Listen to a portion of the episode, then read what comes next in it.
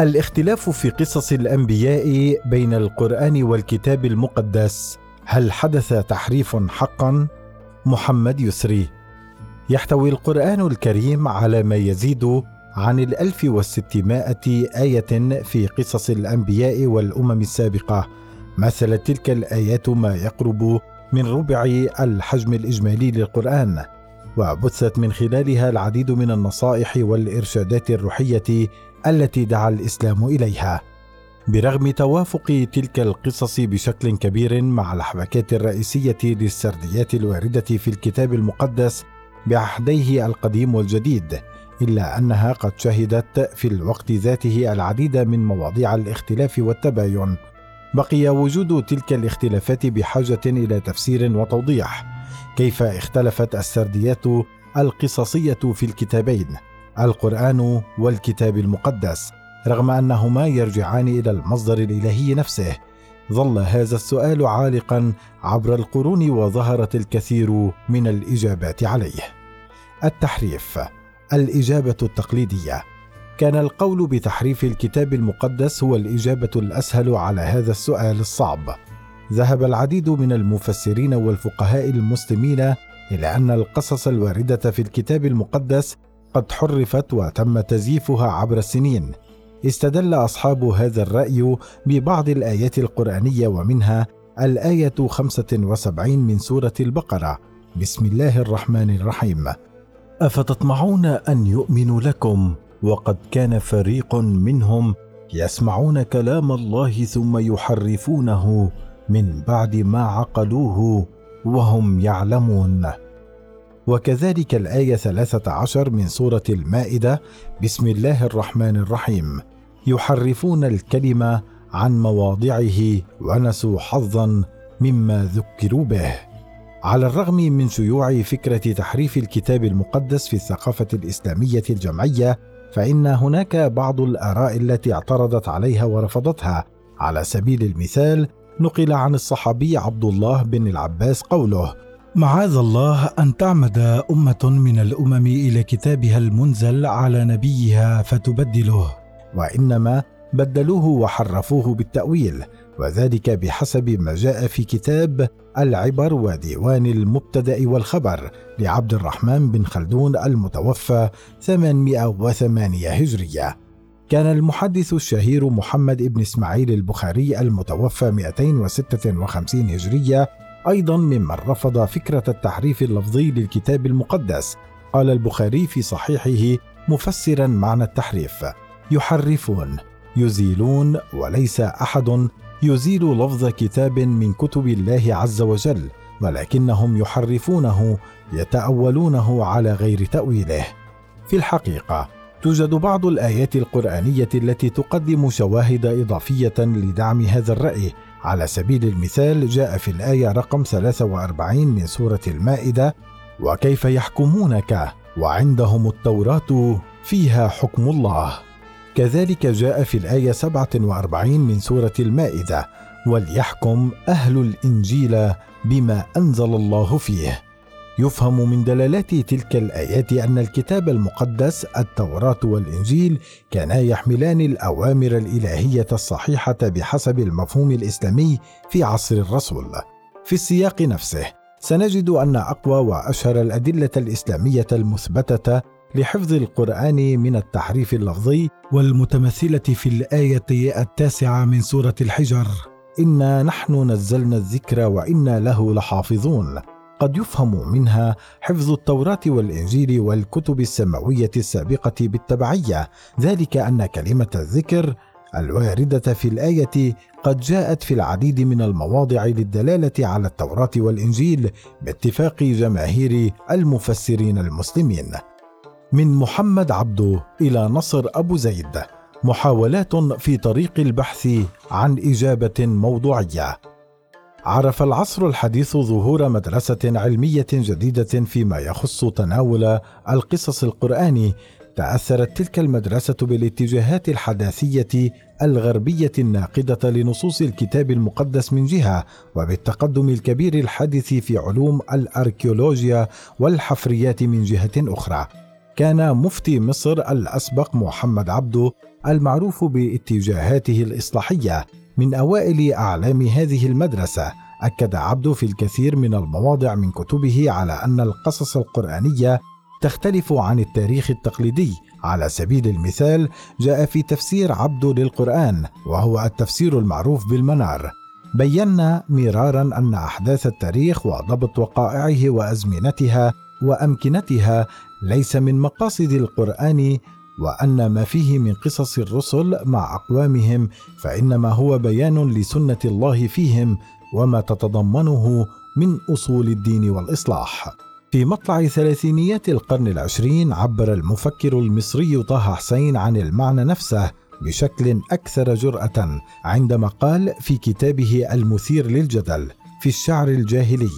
للتوراة أن تحدثنا عن إبراهيم وإسماعيل وللقرآن أن يحدثنا عنهما أيضا ولكن ورود هذين الاسمين في التوراة والقرآن لا يكفي لإثبات وجودهما التاريخي فضلا عن إثبات هذه القصة. في الأربعينيات من القرن نفسه دار الجدل في الأروقة العلمية والأكاديمية في مصر بعدما تقدم الباحث محمد أحمد خلف الله للجامعة المصرية والتي ستصبح فيما بعد جامعة القاهرة بأطروحته للحصول على درجة الدكتوراه تحت عنوان الفن القصصي في القرآن الكريم. أكد خلف الله في أطروحته على خطأ التفسيرات الإسلامية التراثية في نظرتها للقصص القرآني على كونه تاريخا صحيحا لا يقبل الشك وبين أن تلك النظرة تسببت في توجه سهام النقد للإسلام نفسه بعدما أثبتت المكتشفات الأثرية الحديثة وجود تعارض بين ما ورد في تلك القصص وما تم التأكد من صدقه تاريخيا. يقول خلف الله موضحا هذه الأقوال وكثير غيرها قصد إليها المبشرون والملاحدة ليثبتوا للناس أن القرآن من عند محمد لأنه لو كان من عند الله لما وجدت فيه هذه الأخطاء التاريخية وهذه الأقوال وكثير غيرها إنما كانت لأن المسلمين أنفسهم قد حرصوا الحرص كله على فهم القصص القرآني على أساس من التاريخ ولو أنهم أعرضوا عن هذا الأساس وحاولوا فهم القرآن على أساس من الفن الأدبي أو البياني البلاغي لأغلقوا هذا الباب الذي جاءت منه الريح ولسدوا على المشركين والمبشرين السبل. وحالوا بينهم وبين الطعن في النبي عليه السلام وفي القرآن الكريم.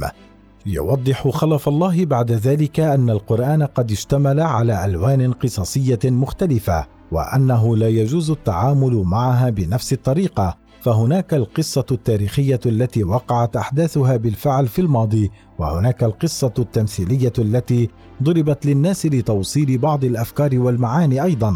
هناك القصة الأسطورية التي لم تحدث ولم تقع تاريخيا ولكنها وردت لكونها تتوافق مع بعض الأفكار والمعتقدات التقليدية الشائعة في المجتمع العربي في فترة الدعوة المحمدية.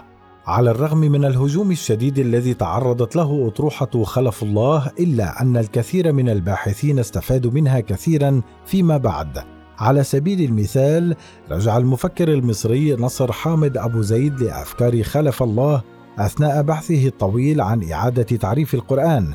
فرق أبو زيد بين النص والخطاب وأكد على أن النظرة التراثية التي اعتادت أن تعرف القرآن بوصفه نصا ثابتا جامدا خاطئة وأنه من الأفضل أن نعيد تعريف القرآن باعتباره خطابا يعتمد على ثقافة المخاطب وقيمه والأعراف والعادات السائدة في مجتمعه. إجابة جديدة محورية القيم الإسلامية ومراعاة السياق. في ضوء الأفكار السابقة يمكن طرح رأي جديد. ماذا لو افترضنا أن القصص القرآنية قد صيغت بالشكل الذي يتوافق بالمقام الأول مع القيم الأصيلة في الدين الإسلامي من جهة ومع الأفكار السائدة في المجتمع العربي الجاهلي من جهة أخرى. قد يفسر ذلك الطرح الإشكال المتعلق بالاختلافات القائمة بين السرديتين القرآنية والكتابية. في السياق نفسه من الممكن أن يلقي هذا التفسير مزيدا من الضوء على طبيعة المجتمع الإسلامي المبكر. سنضرب في السطور القادمة مجموعة من الأمثلة التي توضح معالم تلك الفرضية. المثال الأول يرتبط بأهمية فكرة التبشير والدعوة في الدين الإسلامي فعلى عكس اليهودية التي ترى في نفسها دينا اثنيا قوميا مغلقا اختص به بنو إسرائيل دونا عن بقية الشعوب. روج الإسلام لنفسه باعتباره دينا عالميا يستهدف مختلف الشعوب والأجناس. تفسر الرؤى المختلفة لطبيعة الدينين اليهودي والإسلامي أسباب الخلاف القائم في الكثير من القصص الدينية في كل من الكتاب المقدس والقرآن. على سبيل المثال شهدت قصة النبي موسى ومحاورته المختلفة مع فرعون تاكيدا قرانيا على دعوة الأخير للإيمان بالله في مواقف متعددة. جاء في سورة طه اذهبا إلى فرعون إنه طغى فقولا له قولا لينا لعله يتذكر أو يخشى.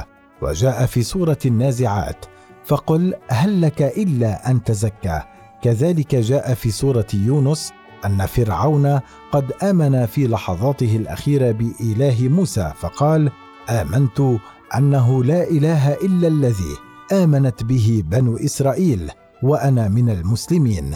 هذا الملمح الدعوي لا نجد له اثرا في النص التوراتي.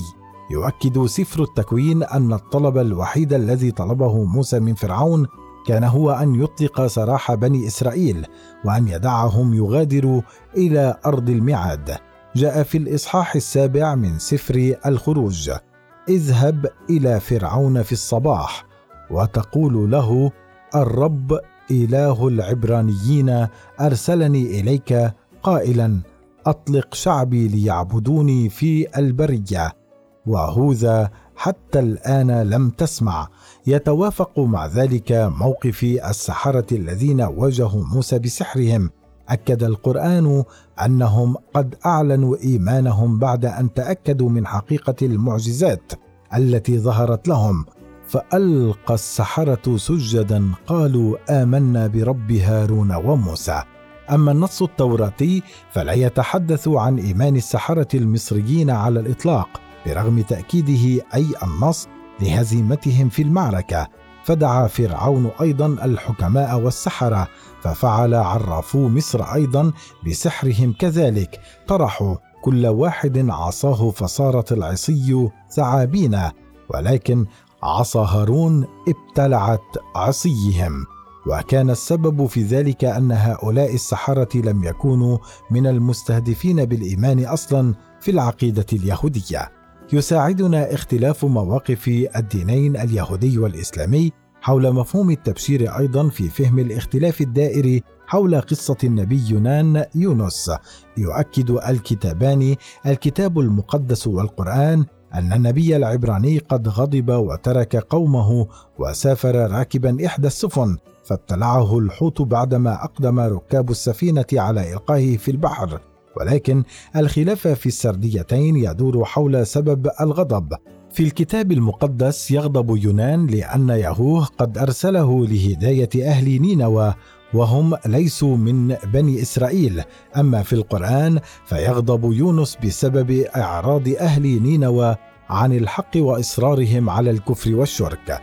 في سياق آخر يظهر مفهوم عصمة الأنبياء كواحد من المفاهيم المهمة التي تفسر سبب الخلاف بين السرديتين الكتابية والقرآنية. يظهر الأنبياء في العهد القديم بوصفهم اشخاصا عاديين قابلين للوقوع في الخطيئة. يذكر سفر التكوين أن نوحا شرب الخمر وسكر. وابتدأ نوح يكون فلاحا وغرس كرما وشرب من الخمر فسكر وتعرى داخل خبائه. وتحدث سفر الخروج عن قيام هارون بصناعة العجل الذهبي لبني إسرائيل ولما رأى الشعب أن موسى أبطأ في النزول من الجبل اجتمع الشعب على هارون وقالوا له قم اصنع لنا آلهة تسير أمامنا لأن هذا موسى الرجل الذي أصعدنا من أرض مصر. لا نعلم ماذا أصابه. فقال لهم هارون انزعوا أقارات الذهب التي في آذان نسائكم وبنيكم وبناتكم وأتوني بها. فنزع كل الشعب أقراط الذهب التي في آذانهم وآتوا بها إلى هارون فأخذ ذلك من أيديهم وصوره بالإزميل وصنعه عجلا مسبوكا. ووصف سفر صموئيل الثاني وقوع داود في خطيئة الزنا وكان في وقت المساء أن داود قام عن سريره وتمشى على سطح بيت الملك فرأى من على السطح امرأة تستحم وكانت المرأة جميلة المنظر جدا فأرسل داود رسلا وأخذها فدخلت إليه فإضطجع معها وهي مطهرة من طمسها ثم رجعت إلى بيتها. أما سفر الملوك الأول فقد صرح بميل سليمان لعبادة بعض الآلهة الأجنبية.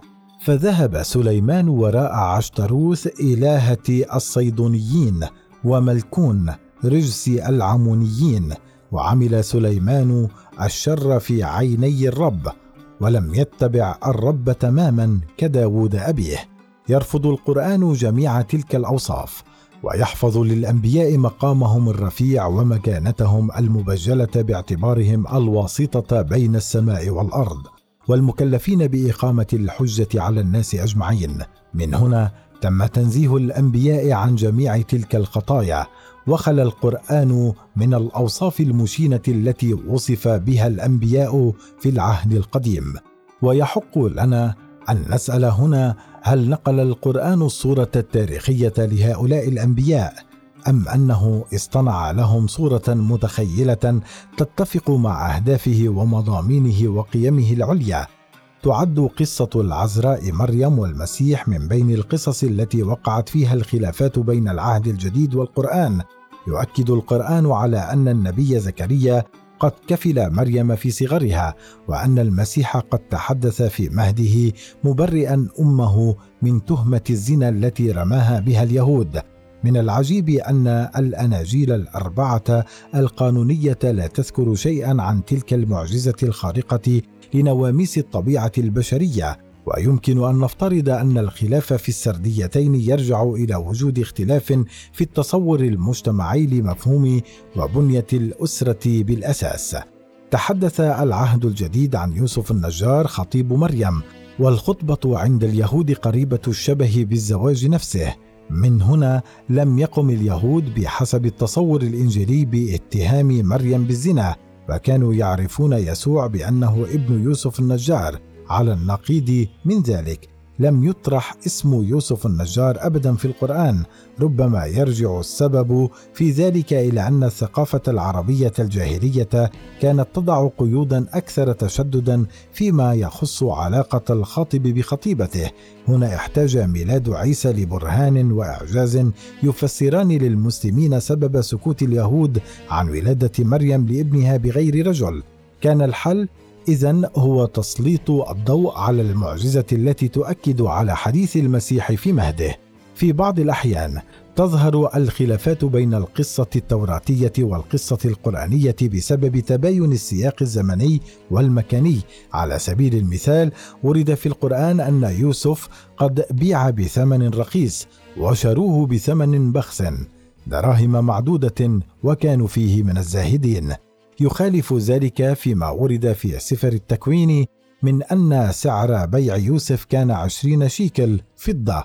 من المعروف أن الشيكل يختلف عن الدرهم وأن الأول وحدة وزن أما الثاني فيؤخذ شكل النقود المعدودة. هنا ينبغي الالتفات إلى طبيعة المجتمع المخاطب بتلك الآيات وإلى غاية القرآن من عرضه للقصة. على هذا الشكل وأن التدقيق في نوع العملة لم يكن امرا مهما على الإطلاق.